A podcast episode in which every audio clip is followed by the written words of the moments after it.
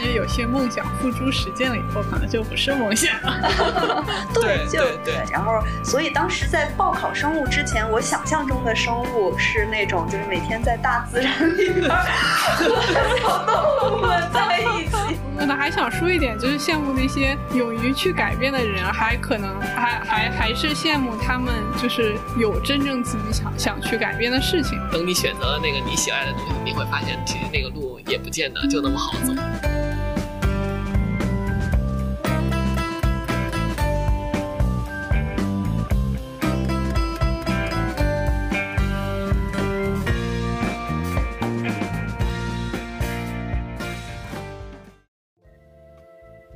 三二一，行，那我们这就开始吧。小喇叭开始广播了，做作了，开始，这就进入状态了。对对对对对，其实我们今天这个动机也挺简单的。我们上次不是一起撸串的时候，说着说着就发现发现关于梦想这个话题，大家有特别多想聊的，然后一拍即合。关键就是大家的梦想都跟现在干的事儿没什么关系，大家都曾有梦想。对对对对对，所以呢，然后呃，我觉得虽然咱们仨很很很熟了哈，但是对彼此的过去，其实还是有挺多这个可以、啊、可以了解的地方，对吧？所以相信这个大家可能也比较好奇，就是生物狗在成为生物狗之前都是干啥的，对吧？所以我们今天就来聊一聊这个我们在做博后之前，这个都有过什么样的梦想。这个前提是我我默认大家的梦想不是在生物圈，就是至少年轻的时候哈、啊，不、嗯、是在生物圈一直奋斗下去，对吧？所以我们今天聊一聊这个，呃，小时候的梦想。先捡点不靠谱的说，都可以说，都可以说，时间很充裕。是我，我小时候可能最不靠谱的梦想是特别想组那个摇滚乐队。哇，没看出来，你小时候是啥？哪个小时候？我感觉我小学的时候还不知道什么叫摇滚乐队。对，就是就其实那个契机是怎么着呢？就是上初中的时候，不是一般那个节节日会学校要求每个班出节目嘛，然后当时在我们那个小破地方，就不知道为什么。就是特别流行摇滚，然后所以就是在学校里边有好多那种摇滚乐队，然后当时我们班有学贝斯的，有学吉他的，有学架子鼓的，然后键盘就本身就学钢琴的就很多嘛，然后所以当时就觉得说，哎，这个能凑一个。你确定你那是小地方吗？感觉是超超一线城市。我我觉得很多这个摇滚都是在一些特别小的那种、嗯、什么十八线小城市，就大家可能这个生活比较贫瘠，然后就容易有这种精神上的这个追求。对，然后班里边当时就组了一临时组了一个摇滚乐队，连名字都没想好，最后报幕的时候，这摇滚乐队叫初二八班乐队。哇非常摇滚，非常摇滚。对，然后当时表演是那个 Beyond 的《真的爱你》。嗯，哇塞，嗯，对，然后还有一个那个主唱嘛，然后当时的时候演出时候特别紧张，然后弹那电子琴，刚刚开始上去的时候，我连开关都忘了打开，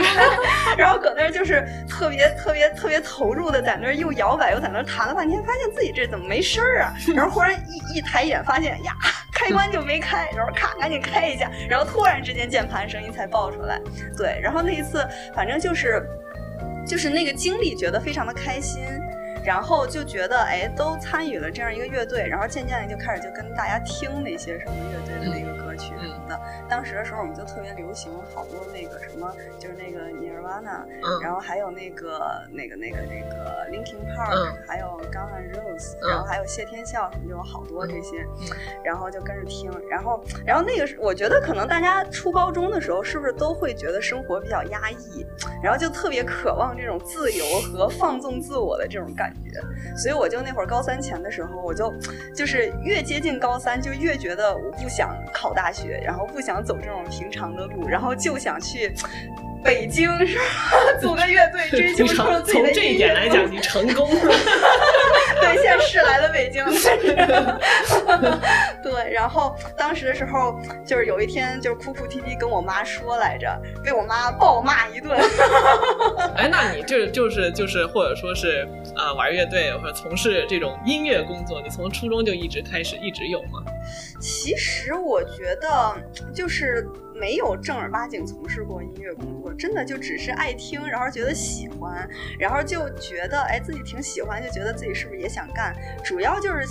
就是小的时候就是就会有这种躁动的感觉，就就很希望就是自己的生活完全是这种这种自由的这种不受限制的这种感觉，然后再加上又对这种什么应试教育的反感，就特别想去组乐队。但其实我妈当时就说说你要真想组，你好好考上大学，你在大学里边跟人组。对，然后结果考上大学之后自己好像也堕怠了，就是还是很喜欢听，但是就是从来没有付诸过行动，说去真正去跟人大家一块组个乐队什么的，就还挺遗憾的，不知道自己老年有没有机会。你不是跟米老师组吗？虽然不是摇滚乐队。对，所以所以你这个梦想就是包括听啊什么的，你其实一直都就是很喜欢是吧？只是没有太多的付诸实践。对，主要是没有付诸实践，我觉得嗯嗯嗯就就成了遗憾这样子。嗯、对。我感觉有些梦想付诸实践了以后可能就不是梦想了。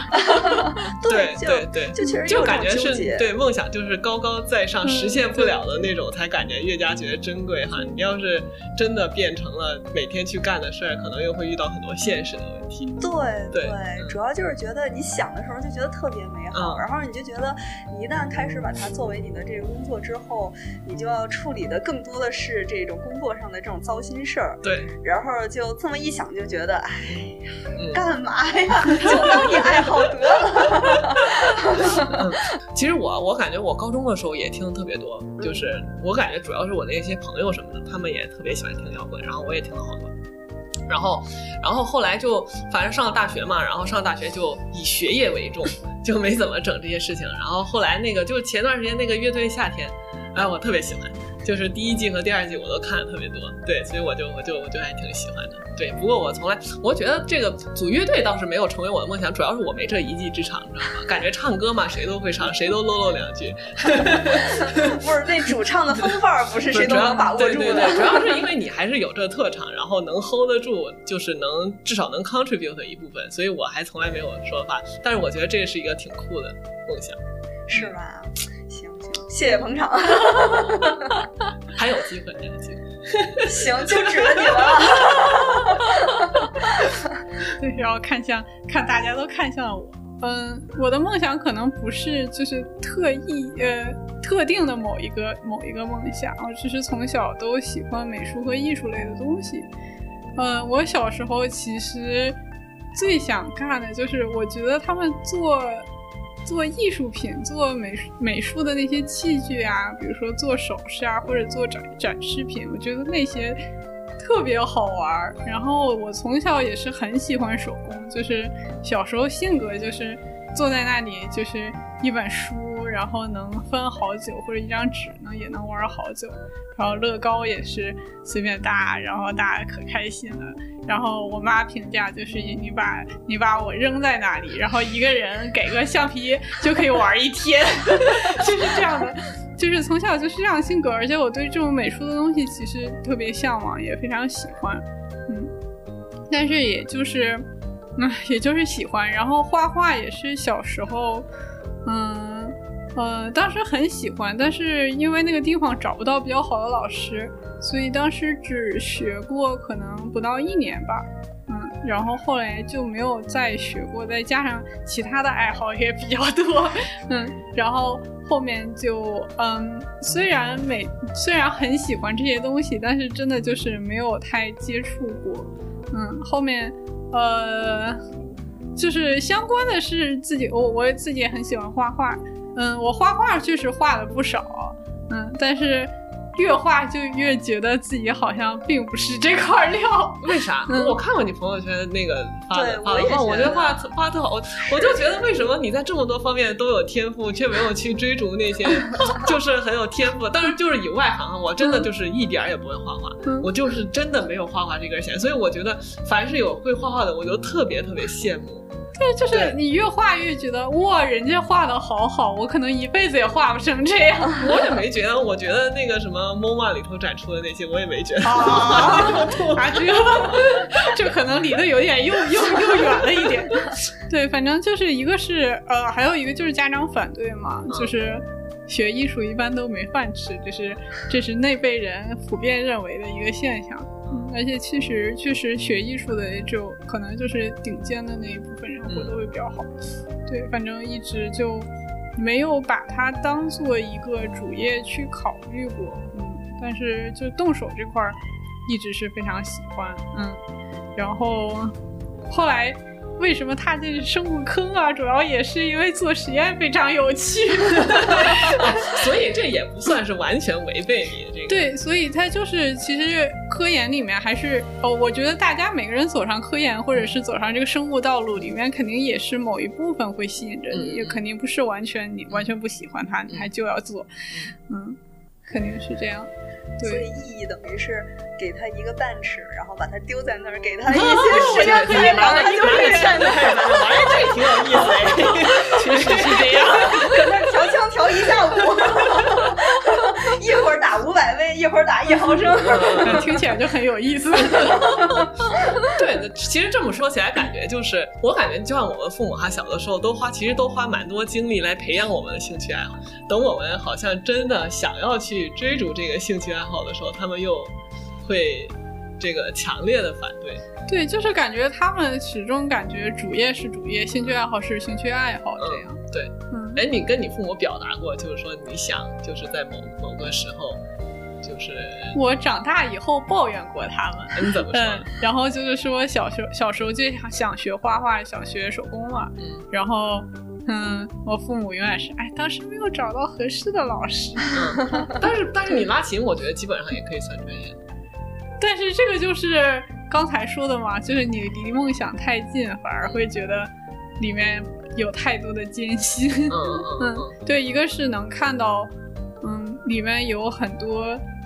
呃，很多你可能需就是如果你要把它当成主业，你需要承受它带来的很多很多一些附带的负面影响。再一个就是你也更能看到你离能挣钱的那个距离还有多远。对，就是呃，因为从小我我是从小学小提琴嘛，然后嗯、呃，小时候呃也跟过那个中央音乐学院的老师，然后当时。呃，老师就会带我们，就推荐我们去听音乐会什么之类的，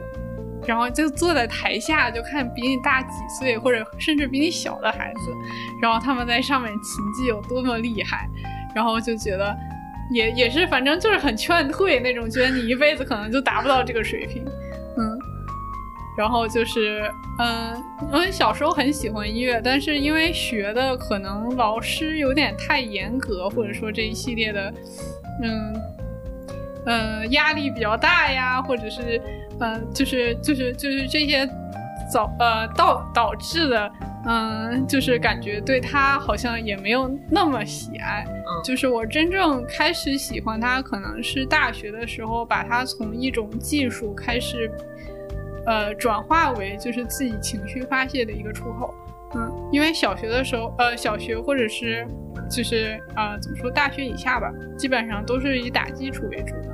嗯，然后一般每天练的都是非常非常枯燥的东西，因为只有你把这些基础打好了，然后后面可能出来的声音才能听。嗯，对，因为弦乐的基础真的是非常非常枯燥。嗯，然后后面可能大学以后开始进乐队，然后会呃玩一些就是自己喜欢的曲子呀、啊，或者是跟跟其他小伙伴一起呃拉重奏，然后进乐团，然后这个时候可能才能感受到一些这个音乐的快乐。嗯，然后再到后面就是呃读研的时候开始自己录这个呃 A C G 就是动脉和游戏相关的曲子的时候，才觉得哇真是太有意思了。哎，那你对你觉得你录 A C G 跟你喜欢画画、嗯、或者你喜欢动漫就是这些有是相当于很有共同点，所以你才会喜欢那就是 A C G 方面的。呃，对，其实就是这两个爱好都是从热爱某部动画作品或者是热爱某部游戏开始的、嗯、然后它的原动力其实是来自于就是我喜欢某个作品，然后非常想让非常想就是做点什么，非常想让大家也知道我喜欢它，然后这个这是作为原动力，然后造成了就是后面嗯画画呀然后音乐呀就都找到了它可以出口的一个地方， 嗯, 嗯，然后这样才会感觉这样的东西很有趣。嗯，意义这属于高端安利，就是此处又可以有广告啊，此处又可以有广告。对，意义在意义在 B 站还是十万十万加的，对，是不是十万加的啊？对，播放量还可能有，嗯、但是粉丝没那么多。嗯、现在已经不怎么更新了，为什么不更呀？现在感觉有点就是失去了最初原动力。对，当时。就是最嗯最有热情的时候，可能会一个作品，比如说做半半年，这么这么长时间，因为你从呃从编曲，然后到制作，再到它后期录下来，是呃实际上要投入非常非常大的精力。嗯嗯，对。然后你一旦是可能失去的这个热情了以后，嗯，然后你每次建了一个。新项目，然后想开始录的时候，你会想到后面有这么多、这么多、这么多的工作要做，然后就会不断的拖延、拖延、拖延，然后就变成年更啊，或者年更，这也太夸张了。我我挺能理解，就是你说你说的，其实其实我一开始我跟我跟燕儿就是录最初期，我们其实录了一期播客，嗯、然后后来那一期就是剪啊剪啊剪啊，后来我又很忙，然后就拖拖拖，然后拖到后头就。唉，就是没有那个没有那个热情了，你知道吧？然后后头就就就就不浓了。后来我现在不是，后来我又录了几期，我都是，我就一直想完成比完美更重要。对，然后我就管它三七二十一，先扔出去再说。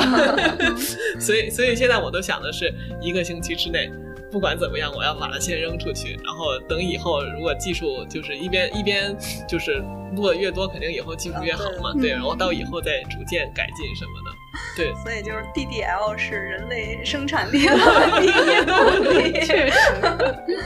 我觉得我们三个应该小的时候都是成绩比较好的那种，是是吧，然后有一次确实对对对都是成绩比较好的那种，然后我小学的时候有一次有一个记者来采访，他忘了什么优秀少先队员啊什么类似的，然后人家那记者来采访我就呃问我说你以后有什么梦想，然后我回答了以后被我爸嗤之以鼻，你知道吗？你知道我说啥吗？我说我想当电台主持人。哇，现在这不就是所以我觉得我现在有一点像找回初心的感觉，你知道吗？所以我也对这件事情特别有热情。我只是对，你知道我我为什么会有这个梦想，我觉得有两点啊。一个呢就是知道那时候晚上流行听什么夜间点歌情感节目、哦、是、嗯、就是什么、嗯、大家好，这里是晚风倾诉，说出你的音乐故事，巴拉巴拉巴拉巴拉，就是大概是这样类似的。然后那时候我们班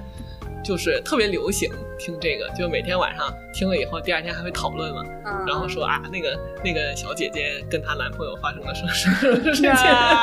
那种那种类似的啊，这个是一点。然后第二点呢就是嗯、呃我小的时候在我们那个地方，小的时候从都是说方言，你知道吗、嗯、然后周围没有人没有什么人说普通话，就是数上课的时候都只有语文老师操着蹩脚的普通话，然后老师就经常让我起来朗诵课文、哦、然后然后呢就就是感觉对、呃、播音这件事情比较感兴趣的，就是老师让我主持升旗仪式对对对，然后就是小学的时候主持过升旗仪式，然后从来以后我就感觉这个嗯还挺有意思的，对，就是感觉这个嗯或者是主持呀啥的比较有意思。其实我也没有什么太多的经历，然后只是觉得反正就是好玩呗，嗯。然后之后我上高中的时候，然后分文理科的，我们是高三分文理科，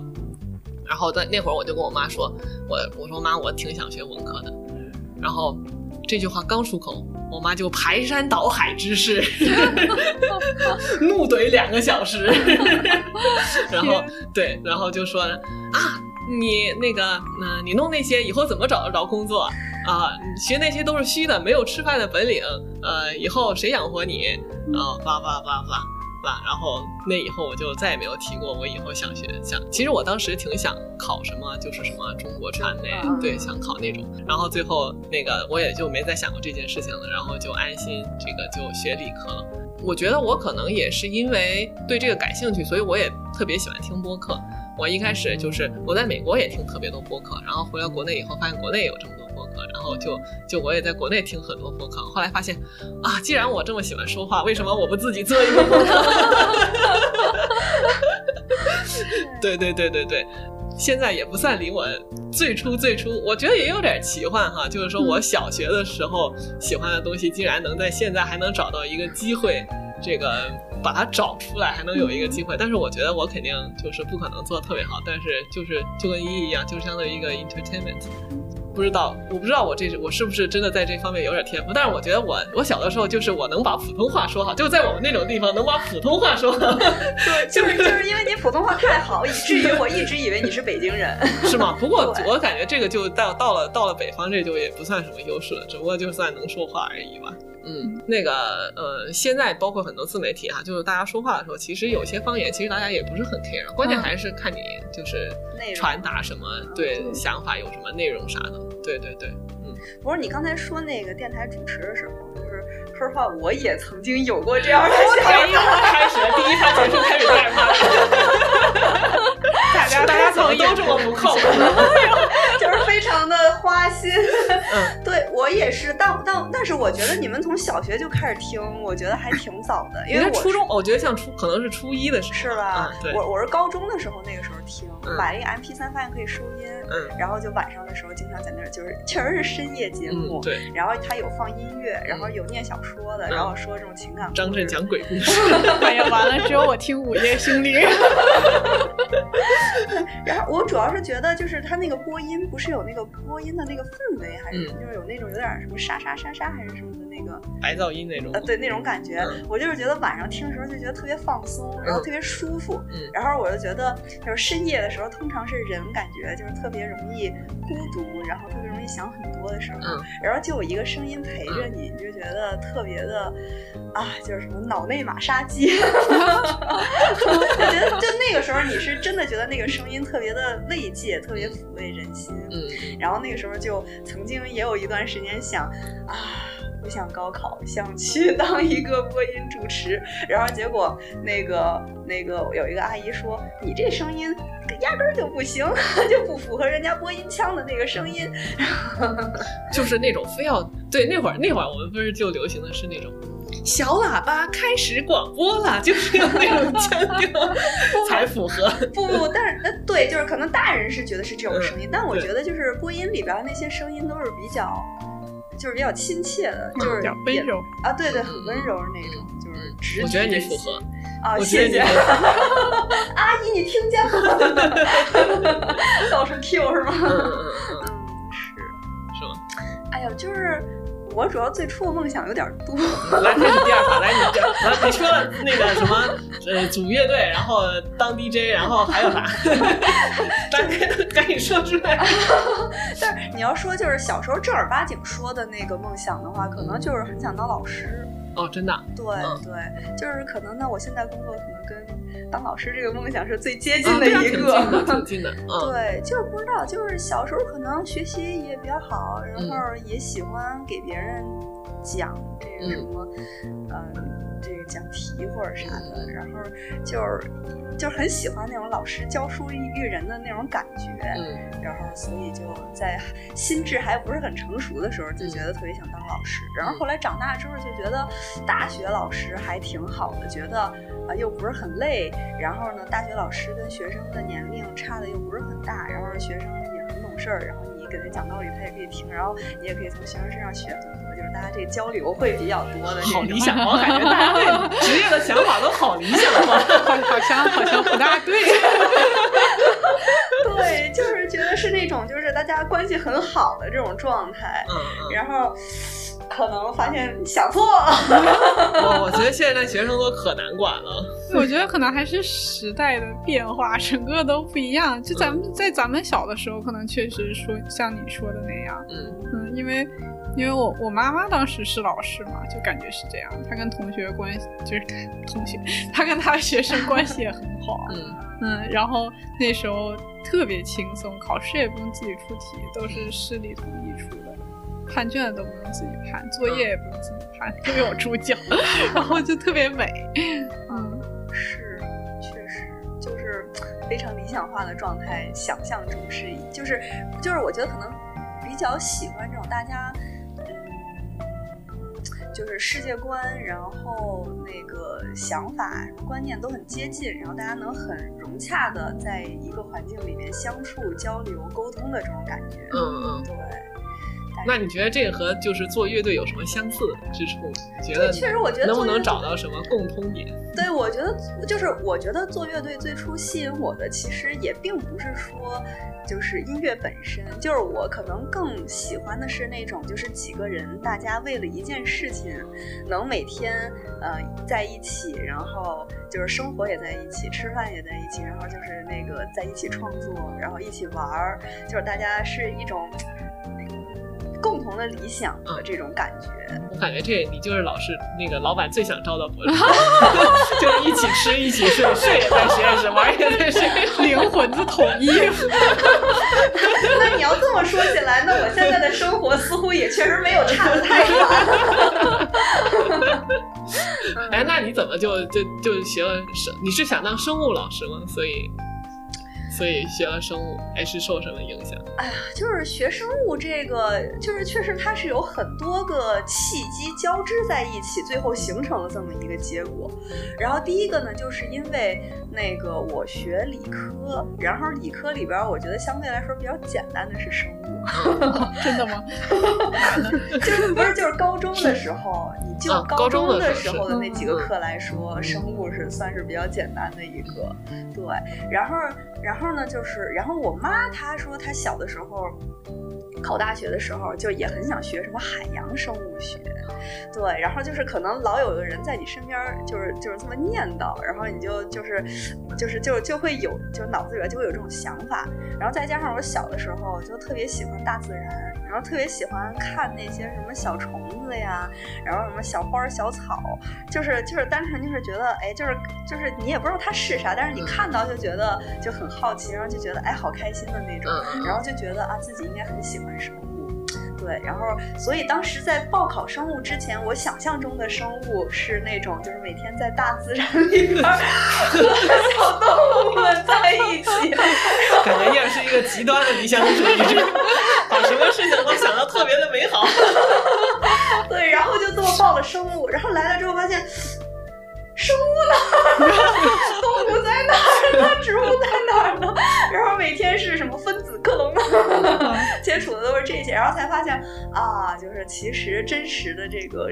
生命科学就是已经发展到这种地步了，就我想象的这种应该叫什么？已经发展到不需要生物来研究的地步了。对，我我这种应该是学个什么兽医，对，动物养殖之类的这种。我妈会告诉你，你想的兽医也不是这样的。对，就是就是我可能小的时候一直是活在自己想象中的世界。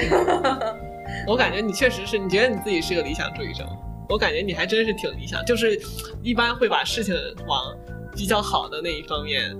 啊、呃，想象，呃，那那倒是，那倒是，对。但是现在我会逼着逼着自己朝坏的方向想，因为就是因为我觉得，就是我这种状态，就是会给人带来不好的一点，就是往往你看到这个事情，发现跟你想的不一样之后，就那个落差会让你觉得非常非常难受。嗯，对。所以我每次一想什么事情，我一开始想特别好的时候，就告诉自己，想想看这个事情它的问题在哪里。比如说，你一开始想维诺赞会会给我们赞助是吧？维诺赞，你听见了吗？这不行啊！这发布的时候一定要在朋友圈里边艾特一下维诺赞的销售。不不，这期还没有，这期还没有。嗯，那一呢？想一把、嗯、一把辛酸是吧？对，可以从高中开始说起。嗯，高中其实大家，我觉得大家高考时候都会遇到，就是报考专业方面的问题，就是其实我们高中学完了以后并不知道大大学里面这些专业到底是意味着什么，就是就是它摆在你面前的时候，你一般的高中生，就大多数高中生我觉得可能都不知道这个每个专业是什么东西，对，也不知道你适合 是, 是哪个专业，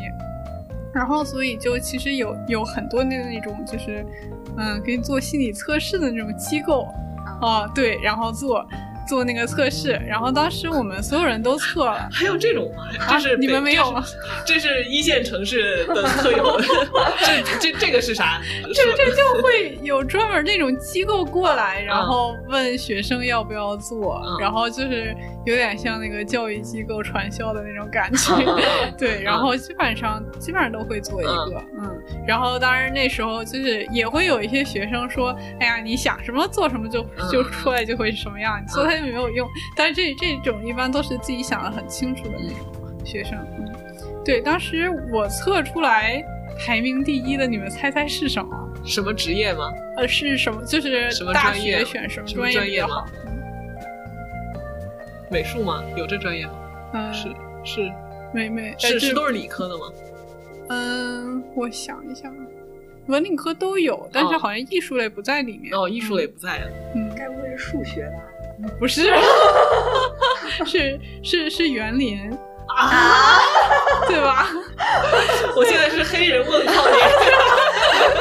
对，然后然后啊、呃，有个背景可能没有再补充，就是我高中的时候物理是最好的，嗯，对，刚才刚才连夜说学生物特别简单，我生物成绩是最烂的，嗯，我生物和化学都很烂，嗯，然后物理特别好，对，然后当时就是因为园林它也运用到一些艺术，然后还有设计方面的东西，然后可能是跟跟工业可能沾点边儿，嗯嗯，对，反正当时测出来是这个，然后后面排名的一些专业都是什么机械制造、精密仪器这种，嗯嗯，就是其实跟现在非常不一样，嗯，对，但是我现在其实也觉得机械的东西非常迷人，嗯、就是它里面有些技巧，就是结构是那种非常精巧的，嗯，但是，嗯、呃，总之后来就是，嗯，咨询了一下，然后，呃，当时当时因为是艺艺术特长生，所以基本上已经确定要上清华这里了，嗯，然后其实最想去的专业还是建筑。嗯嗯，然后现在还好没去建筑，为啥？那建筑特别卷哦，嗯，就是清华不是唯一一个二十四小时通宵实验室就是建筑系，嗯嗯，对，然后当时就觉得建筑就设计设计，嗯啊，没想到它里面其实建筑也是个大坑，对，总之，但是那时候那个时候就是清华建筑系的分特别特别高，嗯、然后我是根本报不上，嗯，所以当时。嗯，报志愿的时候，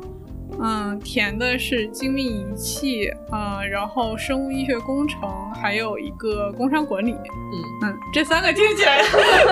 完全没有什么关系，对，完全没有关什么关系。对，精密仪器就是之前说的那个测评里面可能说比较适合我，嗯，然后工商管理是我妈觉得啊，女孩子学这个挺好，好找工作，然后又轻松，嗯。然后我就当时啥也不懂，一心要学工，嗯嗯，然后生物医学工程就是呃，觉得它又是一个交叉学科，然后它又是又是一个工科，然后我其实对生物那时候对生物也挺感兴趣的，嗯，然后觉得是跟医学贴近相关的一个方向，所以应该啊、呃，应该应该比较有趣，而且应该啊、呃，那是那种旱涝保收的专业。因为是医学嘛，对，然后后来发现哎，进来简直是个天坑对，最后是录到了生物医学工程这个专业，然后我们生物医学和工程都要学，嗯，然后什么都学不精，就是最后学成这个四不像的状态所以后面后面报考专业的同学一定不要招考这个专业对对对，它是一个特别适合读研或者更高级的一些、嗯呃，这一类的去报考的一个小方向，嗯、呃，但是如果本科读这个专业的话，后面就是如果做什么销售啊，或者是做产品经理、设计，这一块它是比较适合的，就是如果一开始准备真的是硬核的去做一些这种机医疗仪器啊之类的东西，可能还是这个专业可能还 不, 不是特别适合，就太浅了是吧？对，它太它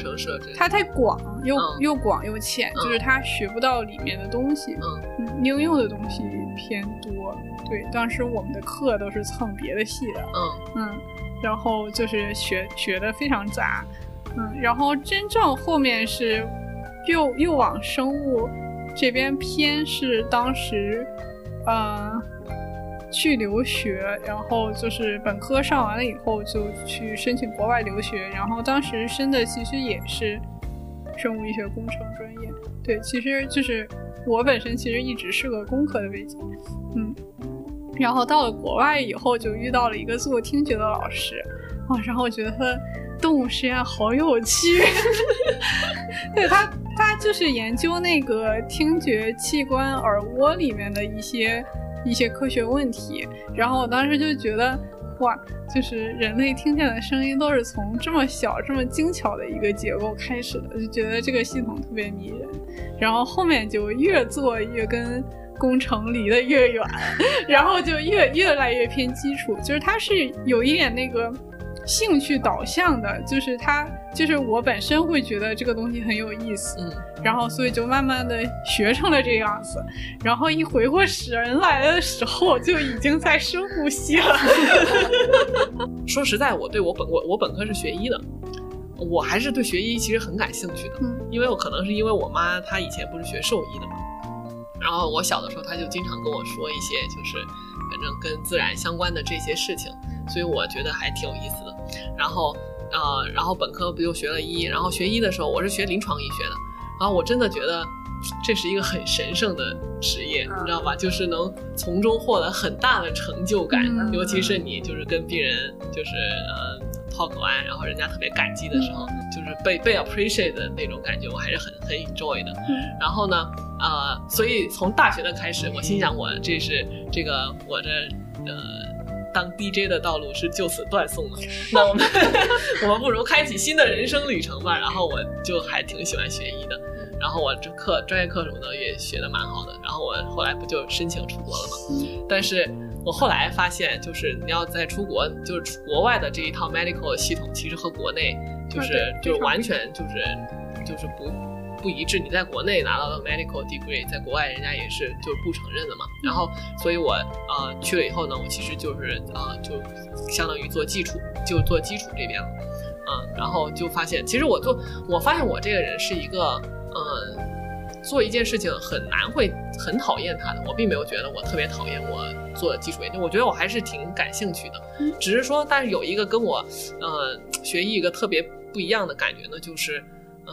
他这个做 research， 他这个 feedback 特别慢，嗯，呃、就是不像你，呃，比如说，如果你去医院看病，跟病人，病人比如说看好了，立马就会觉得让让你觉得有很大的成就感，对对对，对对。但做 research 就是那种有可能你五年十年都不一定能做出来个啥，就算你发一篇文章，但是那篇文章可能也没有办法改变什么，嗯，对对对对。但是呢，我觉得我对 research 还有一个感兴趣的地方呢，还是有一个就是，呃，我觉得我本身是一个好奇心比较强的人，嗯，对我就是对什么事情都挺好奇的。嗯，所以我就是一直就受这个好奇心的驱使吧，不管是做什么呃课题，我都会挺想弄明白它究竟是发生了什么，所以我并没有特别的呃反感我现在做的事情，我还是觉得挺有意思的，只是说可能呃相比于当初就是学医的时候，就是在可能在这种呃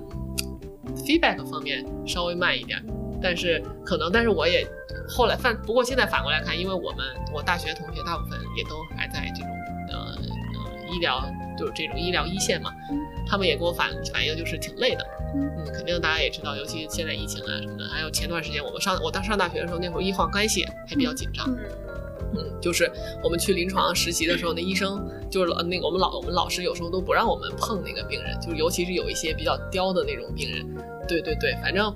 怎么说呢，我感觉就是在你没去做那件事情之前，确实我们都会把它想象的很美好，嗯，对, 对吧？会把它想象的挺美好的。然后，但是其实回过来想，嗯，可能没有一个职业是真的能百分之百的就是符合我们的预期，对吧？就算你再爱他，等他等你等他变成了一个职业的时候，可能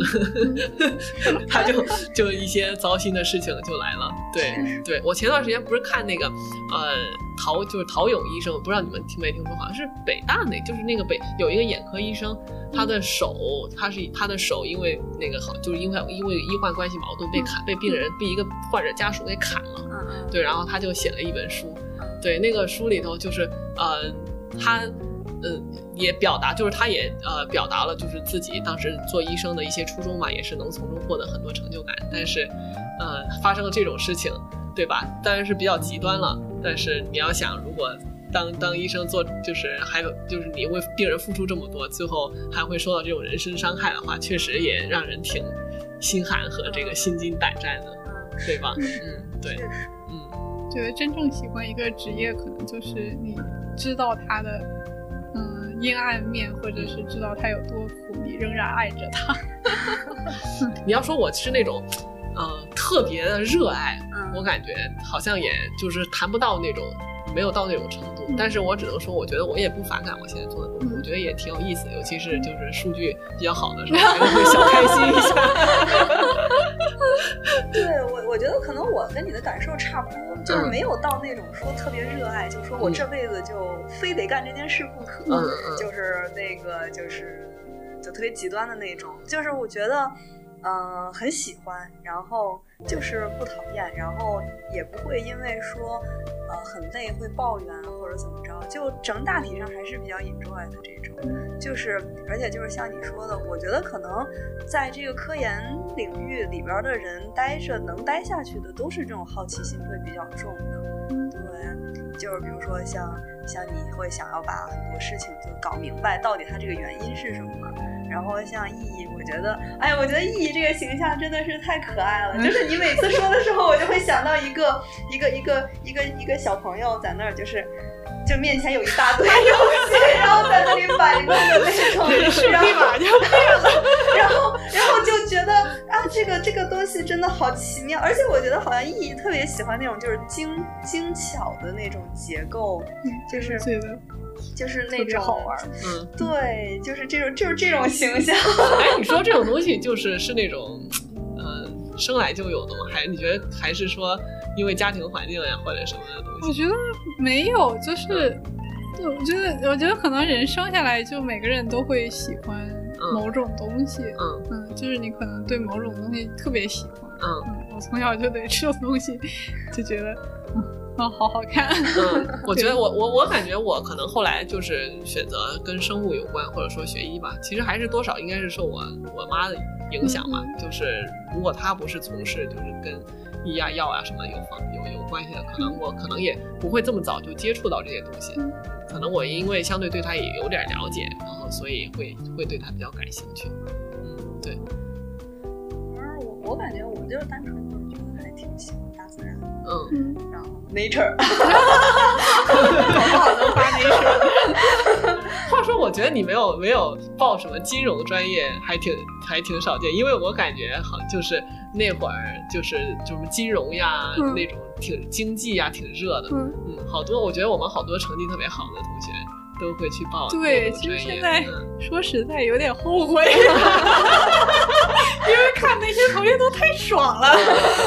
对，就是感觉他们就真的是有有有心情和和钱或者说是时间来做一些，就是他们有时间吗？不是特别忙，我当然不了解哈、啊嗯，但是我据说好像他们会看干嘛、嗯，就是你要是真的那种前线的那个，真的是就是钱特别多，嗯嗯，但是要下来做一些比较轻松的，好像也有一些，嗯嗯，对，然后。刚才说到哪儿了？对，就是，嗯，对，当时当时，哎，当时真的选专业的时候就特别反感这种，我不知道为什么，就是小的时候特别反感这种专专业。你说反感金融？金融，对，就觉得就觉得我不知道他们在赚钱在干什么，为了什么赚钱，嗯，就是感觉就是跟钱打交道。我小时候对钱就没什么感觉，嗯，虽然现在真是觉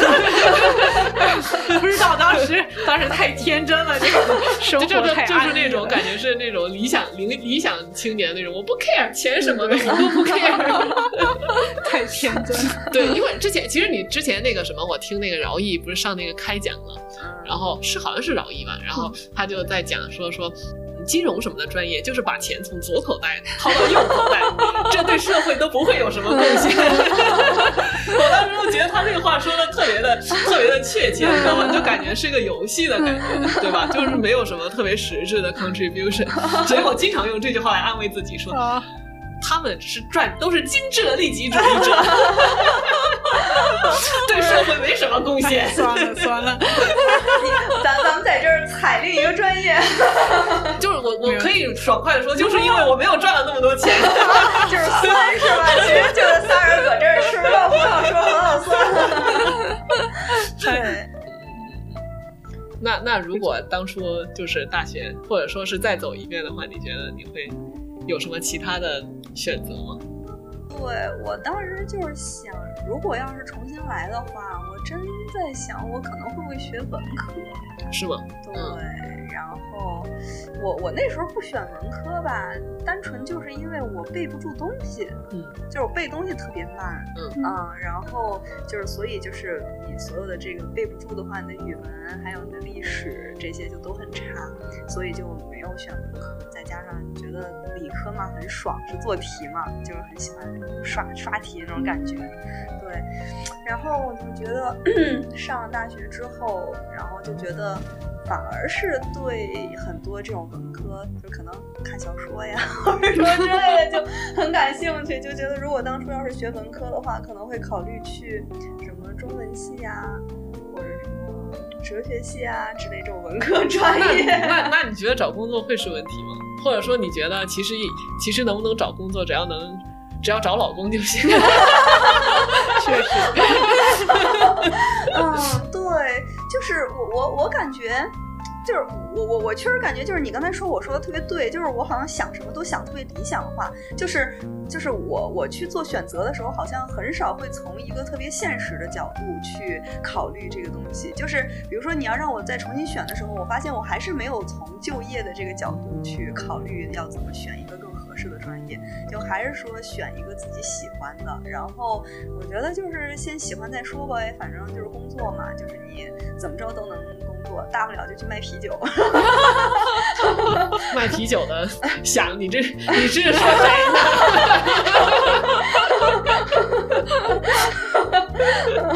哦，没没有任何不好的意思，卖啤酒也是我非常想干的一个职业。对，就是觉得就是觉得嗯，人怎么着都能找着工作，然后但是你喜欢读的这个专业确实是很难得，就这个选择你只能做做一次到两次。那如果要是你的话，我我肯定会去学美术，就是肯定会去学纯艺啊，或者是嗯，会去去去画画，或者会去做做工艺品这样。但是就是，哎，我这个人就是从小到大就是。我是那种很很害怕改变的那种性格，嗯，我中间其实想过要要转专业什么之类的，但最后都是没有转成，嗯，就是嗯，经常会害怕，就是转了以后可能还是自己不喜欢，嗯，对，就包括当时升硕士的时候，其实也升了音乐相关的专业，然后最后还是决定没有去，嗯。啊，真的吗？对，升到跟音乐相关。我升到音乐音乐技术这个方向，嗯嗯，然后当时也也拿到了几个欧，嗯嗯，然后后来还是考虑了考虑，嗯嗯，当时费了很大劲选这个专业，嗯，嗯但是后来考虑考虑，就是他呃嗯、呃，他每个学校不一样，有的是就是学录音，然后有的时候是学呃有的有的方向是学后期或者就是写这些。呃，插件呀之类的这种，嗯，算法，或者也有的学校是更偏科研一点，就是跟我现在其实做的比较像，就是看那个音乐在神经领域方面的这个、oh. 这个编码和响应这种情况。对，嗯，对，其实嗯，但是但我觉得现在这个专业就是现在在做的事情也是很有意思的。嗯，对，就是如果但是如果再选的话，肯定会想去做美术相关的。那如果你你想再选的话，是从什么时候开始再选？那肯定要从小开始学。所以，所以我我感觉就是你也是一个蛮听话的小孩，对吧？对，我觉得我们都是比较听话的小孩。对，就是小时候，呃，我们家教育是那种就是表面上面很很开放，但是我妈也会考虑很多我的这种感受，嗯、但是她。呃，他会每次提醒我，就是你做决定之前要考虑到他会有这个这个这个问题，然后他就会问你能接受吗？然后我就被吓回去了。我感觉，我感觉说到承担后果这件事情，感觉对于小孩来讲有一点，对，就是太严肃了，就是、你知道吧、嗯？小孩子有有有点害怕这些。对对对，所以所以其实就是基本上就是从选专业来讲，你还是以父母的这个观点为重的，是吧、嗯、对，就是嗯，怎么说呢，结合吧，嗯，但也不是完全按照自己的想法在选，不过不过后后来发展基本上就是按自己随心所欲在发展、嗯、但是其实我真的觉得就是高考就是就是嗯，从我觉得从大学开始这还是一个挺关键的选择，基本上后来的选择是以大学为为为基础的，对，为基础。后面基本上就是自己做选择，嗯，自己做选择，自己承担，嗯，相当于感觉是一个一个时间点，嗯嗯。那那你觉得，如果你就是从事跟艺术相关的，呃，能养活你自己吗？我哪知道？我觉得应该应该是没什么问题的。现在、嗯、现在原画师其实挣的钱也不是很少。什么师？就是原画。就是画、就是、画画画的，嗯嗯嗯，接单。当然，你们看过那个吗？花束花束般的恋爱是吗？嗯，对，前段时间还挺火的。他那个他那个里头那个男主就是一个特别喜欢画画，一个插画师。哦。对，然后后头就他跟他女朋友在校园里头就还挺甜蜜的。嗯、然后他这个这个呃男主就是没事我就靠画画，我可以我能能就是养活你，养活我们两个。嗯、然后到后来就是最后还是。就是画画可能挣的钱还是太少了吧，他就还是去找工作，相当于就放弃了最终的梦想。然后他们两个生活就变得越来越现实，越来越现实。就是其实他们两个之前没有什么情，没有什么感情的问题，就是讲的是两个两个文艺青年被被现实摁在地上摩擦，最后分手分手的故事。这这个听起来有点像拉拉烂的。呃，哎，有点像，有点像，对对，你说的有点像，有点像，对。其实有的时候现实就是，对，对对对。但是反正人生也不能重来一遍，所以想一想嘛。嗯嗯嗯。对，反正我是觉得，如果后面退休了以后，肯定会，肯定会去去画画呀，会去做这些事。对，就是其实刚才提到这个科研的正反馈会很很很慢嘛。确实有这个问题，然后这个时候一般就会录一个曲子或者画一张画，然后就会有人来点赞，然后立马心情就好了。那那那如果你呢？我觉得我我觉得我不会改变我的选择。我觉得当时是我的父母还有我已经做了在那个当下能做的最好的决定了。嗯、对，这个确实。对对对，然后加上我觉得我大学四年学的专业，呃，我还我还挺喜欢的。嗯，对，就专业来讲，这是一方面。第二就是，你如果真的让我去干了我兴趣的事情，尤其是文科这种东西哈、啊，就是包括艺术呀，文科真的还挺靠天赋吃饭，就就是路太窄了，你知道吧？我觉得搞科研，你想搞好，其实也得有天赋，但是有也允许一批像我这样的庸才类在里头混点饭吃。但是但是艺术，由于它这个人挺少的，所以你想最后出头比较困难。对，然后一个就是我觉得在那会儿，包括我后来出国呀什么的，嗯，也是在那个当下做了最好的选择。那会儿一会儿那会儿还是觉得能有一个出国的经历，我觉得应该能学到很多东西、嗯、啊。虽然我觉得最后可能没有能够成为医生，但是我觉得出国那些年的经历也是挺宝贵的，学到了一些可能除了专业以外其他的东西。我也经常回忆，觉得还是一段比较快乐的时光。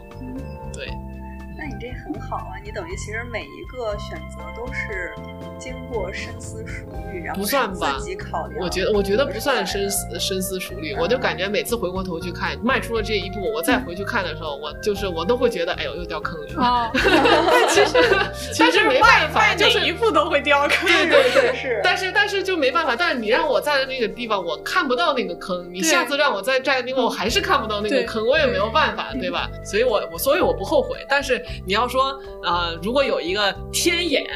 呃，能看到的话，现在画天眼模式，对，然后在不考虑这个呃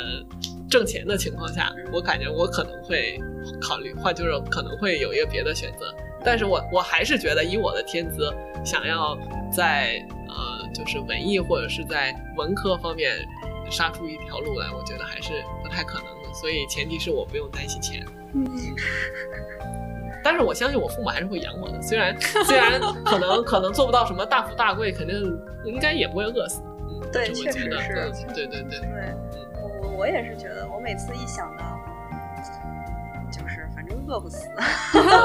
就我觉得只要饿不死就都 OK 。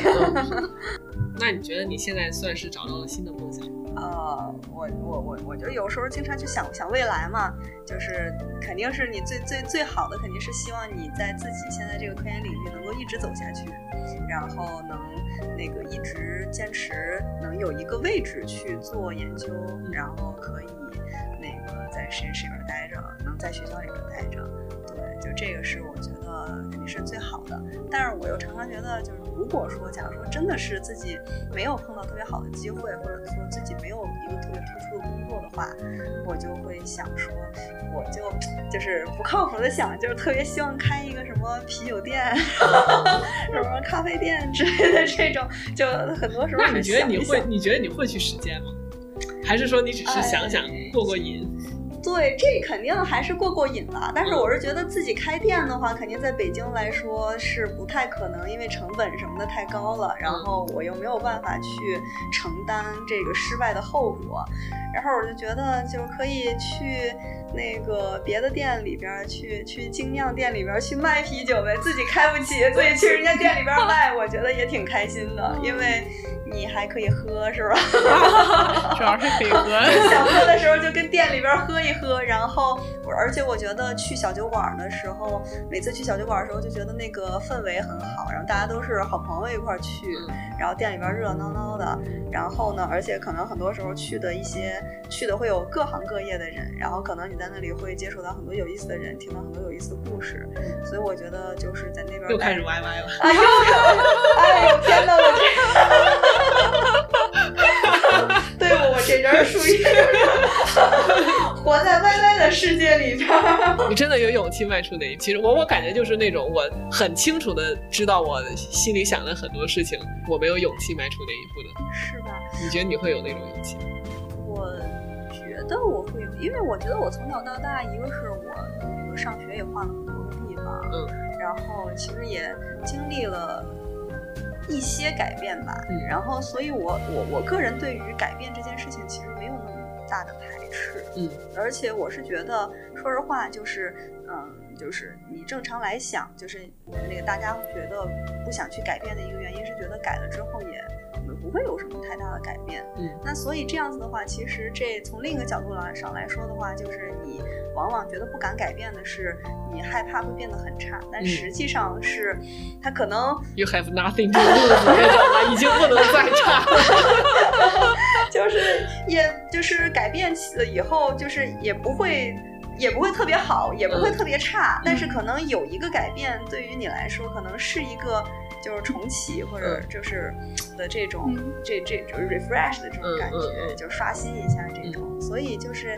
呃没有那么不好，也没有那么没有那么好，也没有那么不好，嗯，就就是就没有那么可怕。所以如果真的是想要改变的话，我觉得改变没有什么大不了。嗯，对，是这样。所以你感觉你现在这个状态还算比较满意，那如果能一直持续下去的话更好，就是能继续做科研。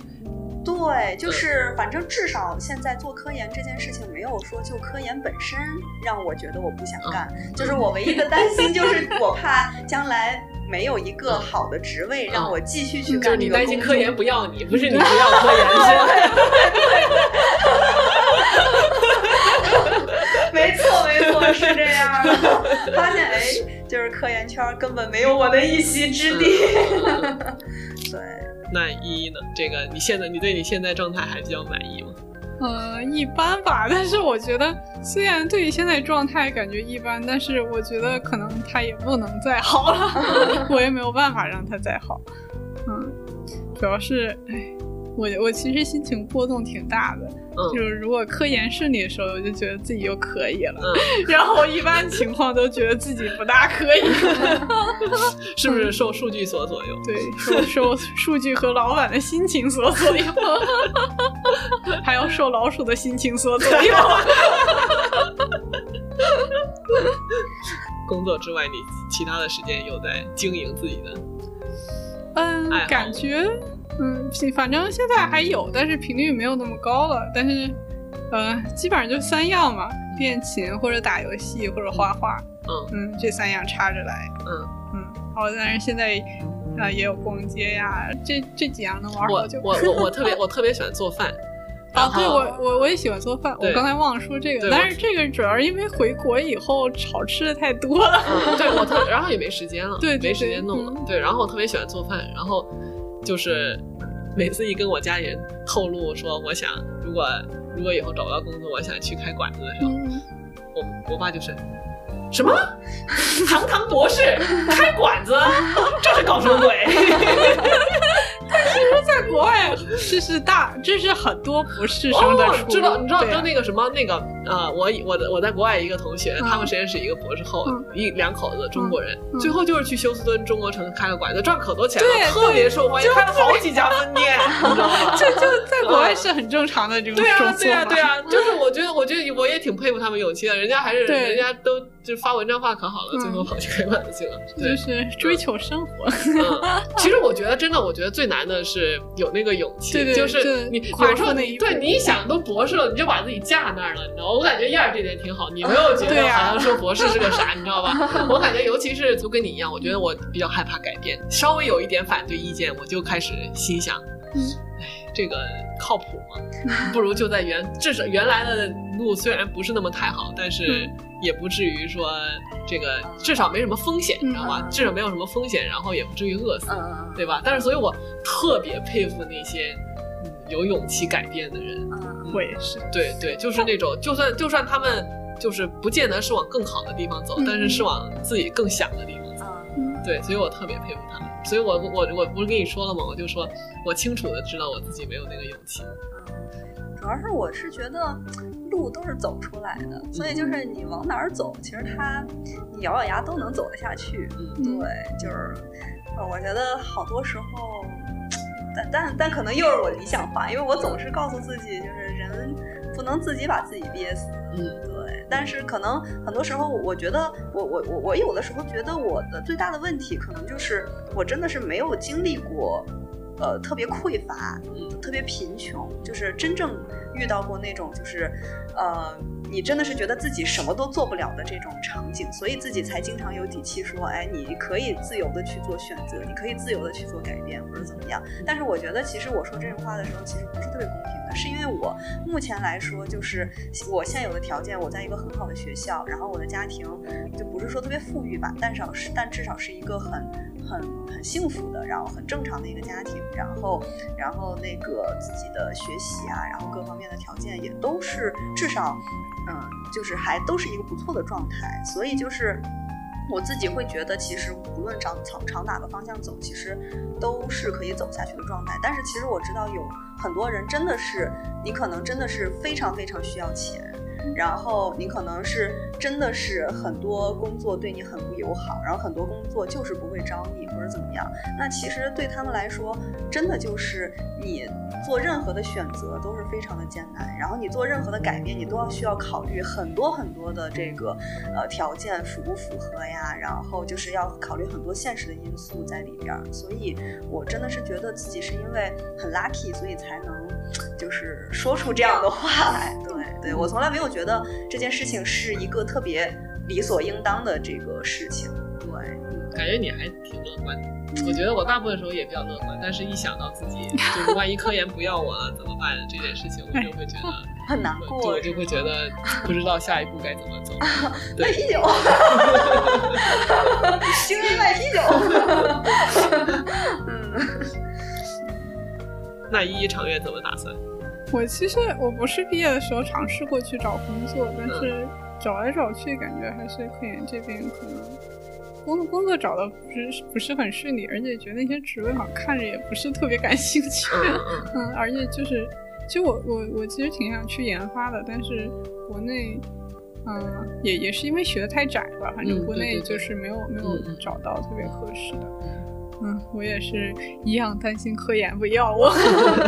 对，而且其实嗯呃其实其实说实在的，科研科研竞争压力也是蛮大的，因为它毕竟是是需要花钱的，然后钱也不是大风刮来的，你得做出东西来可能才能拿到后面的经费来，就是这样才能继续滚动起来。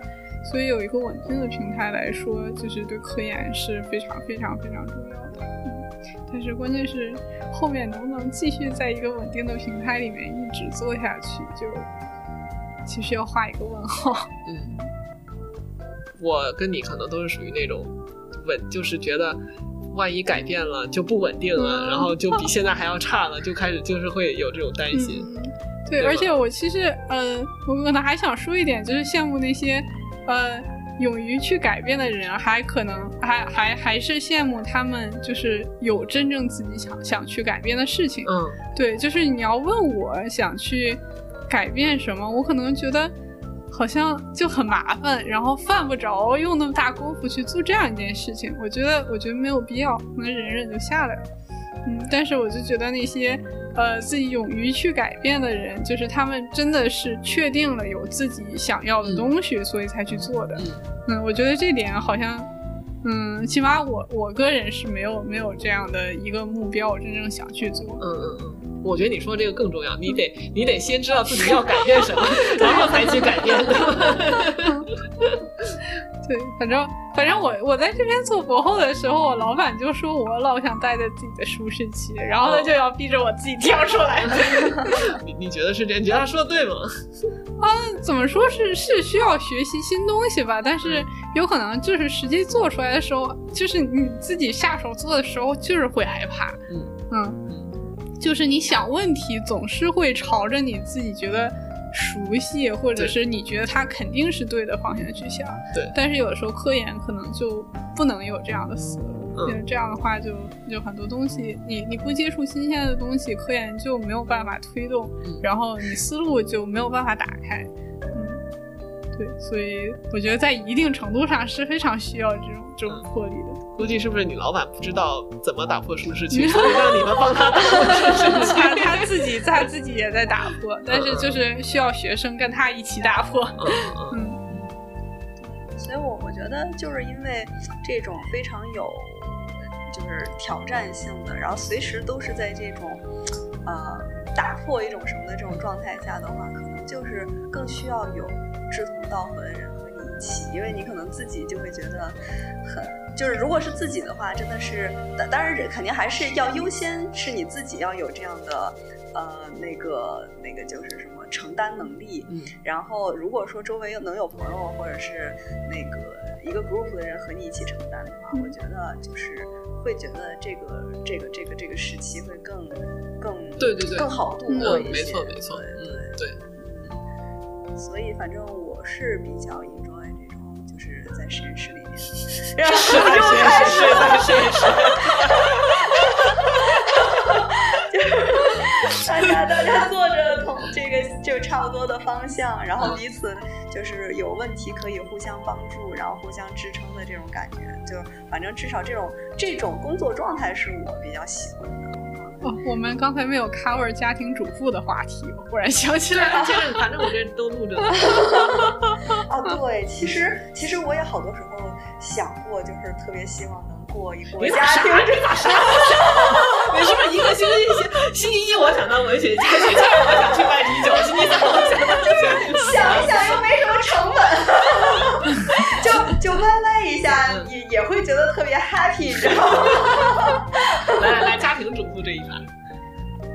那这肯定是要一一来开启，是吧？等我换个坐姿。对，其实有一段时间，现在其实也是，就是觉得第一项工作是家庭主妇，但是可能跟大家想的那种家庭主妇不是很一样。其实我我我我就是，哎，我觉得工作压力太大了，就是你在工作场工作场景下，就是很多事情是身不由己的，嗯，然后很多杂事你就是为了工作必须去做，嗯，然后这个时候就感觉会产生一些对对这个工作的厌恶，嗯，然后就想，如果自己在家里做家庭主妇的话，其实其实就是我我很喜欢，呃，收拾家可能不大喜欢，但是很喜欢做饭。然后有一些时间可能还有还还有时间可以做一些自己的副业，比如说说当U P主，然后发点画，就是其实这两个爱好我之前都是拿它挣过钱的，就是其实说我觉得其实说家庭主妇不是说可能算半自由职业者、嗯、对，但是我这里面最大的问题就是它来钱太慢了、嗯、对，但是我觉得是不是你投入时间、嗯、就是说你经营的时间不够长，如果你真的经在那个领域经营个三年五年的，是不是也就能？对，但是就是你如果算月薪的话、嗯，就是可能还是没有没有办法，就是达到你上班的那个标准。嗯，对对对，就是它会差很多。嗯嗯，然后，呃，这个当然比较理想啊，就是想自己在家玩一玩，嗯、然后以这个自己的节奏来工作。嗯嗯，这种其实是感觉是一个比较理想的状态。嗯，但是你想真的放到现实里面算下来还是赚的有点太少但是但是我觉得你觉得赚就是赚钱会对你是一个一个限 rate limiting 的一个，那我觉得心态会会不一样，就是钱它嗯, 嗯其实真说缺钱也也不缺钱、啊、现在、啊、现在现在真的缺钱吃不起饭的家庭、嗯、其实在起码在我们对对对我们身边已经很少了，对，但是你这个数字说出来总觉得嗯、呃，如果不赚钱就觉得好像有点怪怪的，就是你想当你你就是又想在家当家庭主妇，但是还是得赚钱，对，是这样，就是就是它是一个矛盾。嗯，做我觉得你更适合做自由自由职业，因为你至少拿它拿你的兴趣爱好变过线、嗯、对吧嗯，你是不是你你主要还是觉得挣钱挣的不够多呗？对，而且就是关键是你变过线就知道，就是它其实一个稳定的单子和合作的来源就是比较重要。嗯，但是如果就我这个水平真的扔过去的话，嗯、就是接的单子肯定非常少。嗯嗯嗯。哎，那你们之前你们乐团去演出的时候，你们是呃。就是你们那整个乐团是你们自己组的吗？还是说你们、呃、对那个那个乐团是那个自己盈利，然后自己那个、嗯、就是他嗯没有完全没有没有多余的钱来发工资，他自己、嗯、叫什么那词儿叫什么自产自销啊，不是自产自销，嗯，懂了，就就那意思就那意思自给自足哦，对对对自给自足、嗯、对，就是这像像这种团就是哦，我有补充一下，之前在那个、嗯、呃在在北京的第九交响乐团，嗯，然后它是一个以那个 A C G 曲子呃为主要翻动目标的这样这样一个乐团，然后里面有专业人士有非专业人士，是就是大家线下自发组织乐团，然后大家有兴趣的话可以去 B 站搜一下，然后关注关注。哦，对，还有还要说再见呢，对对，赶紧还有一句话。你这也太敷衍了，对得起我们的听众吗？下下期见，想听更多还有下期。嗯，然后嗯、呃，哎，说剩价值，价值在哪呢？价值在哪儿？价值在哪儿？人人要有梦想，要一直有梦想。嗯。啥价值啊？为什么看着我？感觉价值就在你那儿呀，赶紧的呀！我的天哪，上什么价值？就感觉我我我我我感觉咱们这一代就是开始是有那种可以追求自己喜欢的东西，嗯，其实是就是社会的进步和呃经济的这个进步，然后然后就是我我们这一代从小就开始有资源去学习除了工作以外的一些爱好，嗯，然后在长大了以后，嗯，理论上除了工作之意，也可以发展一些自己的爱好。嗯，虽然就是有一些梦想，可能小的时候有，长大可能因为各种原因没有实现。嗯，但是，呃，但是我们还是呃，怎么说，有有有机会，或者是有这样的一个环境，去把自己的生活过得多姿多彩。嗯，有没有一点价值？我看三块钱吧。完了，不行了。来来个五块钱的价值。五块钱的价值。可是我我觉得，嗯，生活中肯定每天都会有一些那个各种各样的选择，然后其实在你人生当中最关键的选择的机会其实就那么几次，然后其实像我们现在已经把这种很多关键的选择，像你高考选大学，是吧？你研究生，包括你的这个那个婚姻，或者是你的工作什么的，其实都是非常重要的选择。就这样的选择，就是肯定是越往后这样选择的机会就会越少。然后我觉得做选择这件事情，就是就是像你说的一样，就是你做了任何选择之后，可能发现都会有坑，就是你只能是你算得再清楚，也只能是在当下的那个信息下做一个你认为最好的一个选择。反正我觉得就是做了选择之后，就是也不是说不会后悔，只是说后悔没有用。反正做了之后，你选了这条路，你要是觉得能坚持，你就坚持走；你要真坚持不下去了，然后你要是真想换条道，想清楚了，你就换道，然后再接着好好过自己的人生。嗯，就是就是说一句特俗的话，就是你开心也是一天，不开心也是一天，反正你终有一天会死的，谁知道你哪天就死了。对，就这样。行，那我我的价值你你俩都已经说了，我就不说。怎么能这样？那你负责给我们俩发钱，一个三块，一个五块。对对对，反正我感觉。嗯，我觉得乐观的心态比什么都这个呃更值钱嘛，不管从事什么，呃只要能呃把你想做正在做的事情，我觉得就取决于你赋予它什么意义。包括我现在做科研，我感觉能满足我的好奇心，这也算是我赋予它的意义。然后我做播客，我感觉算是遵从遵遵从我一开始的一些小梦想吧，我觉得这也是我赋予它的意义。对，然后我能过得比较开心，我觉得这个就就挺好的。当然选择当然重要，但是选择以后的那个路怎么走好，不管我觉得不管做什么选择吧，你都得下一番功夫才能把那个你做的那个选择把它走好。你觉得就哪怕你再遵从自己的内心，但是等你选择了那个你喜爱的东西，你会发现其实那个路也不见得就那么好走。对，所以不管怎么样，就还是呃乐观一点，开心一点。我, 我觉得我觉得后面那句特别好，就是其实你做选择只是一个开始，只是一部分，最重要的还是你做完选择之后你怎么去把这个路走好。因为其实真正的很多时候不是在于你做选择那一刻，而是你选择之后怎么去走。对对对对，就是你可以选择把它走得很好，你也可以把选择把它走得很差。对对对对对，后面的这个就是怎么走才是最关键的。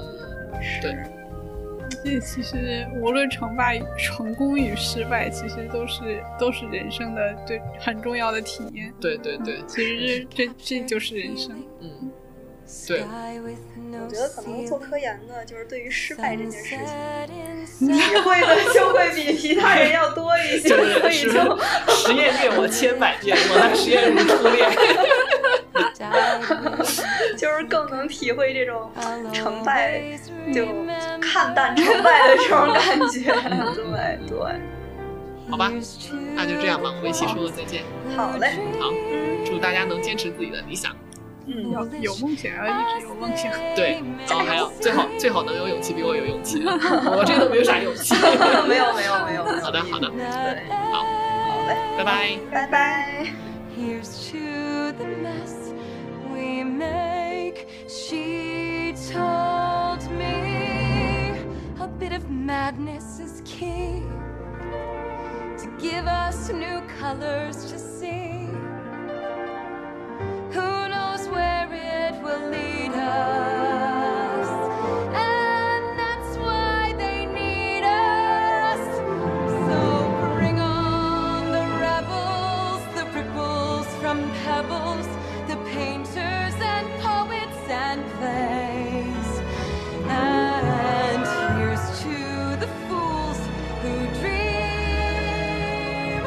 crazy as they may seem.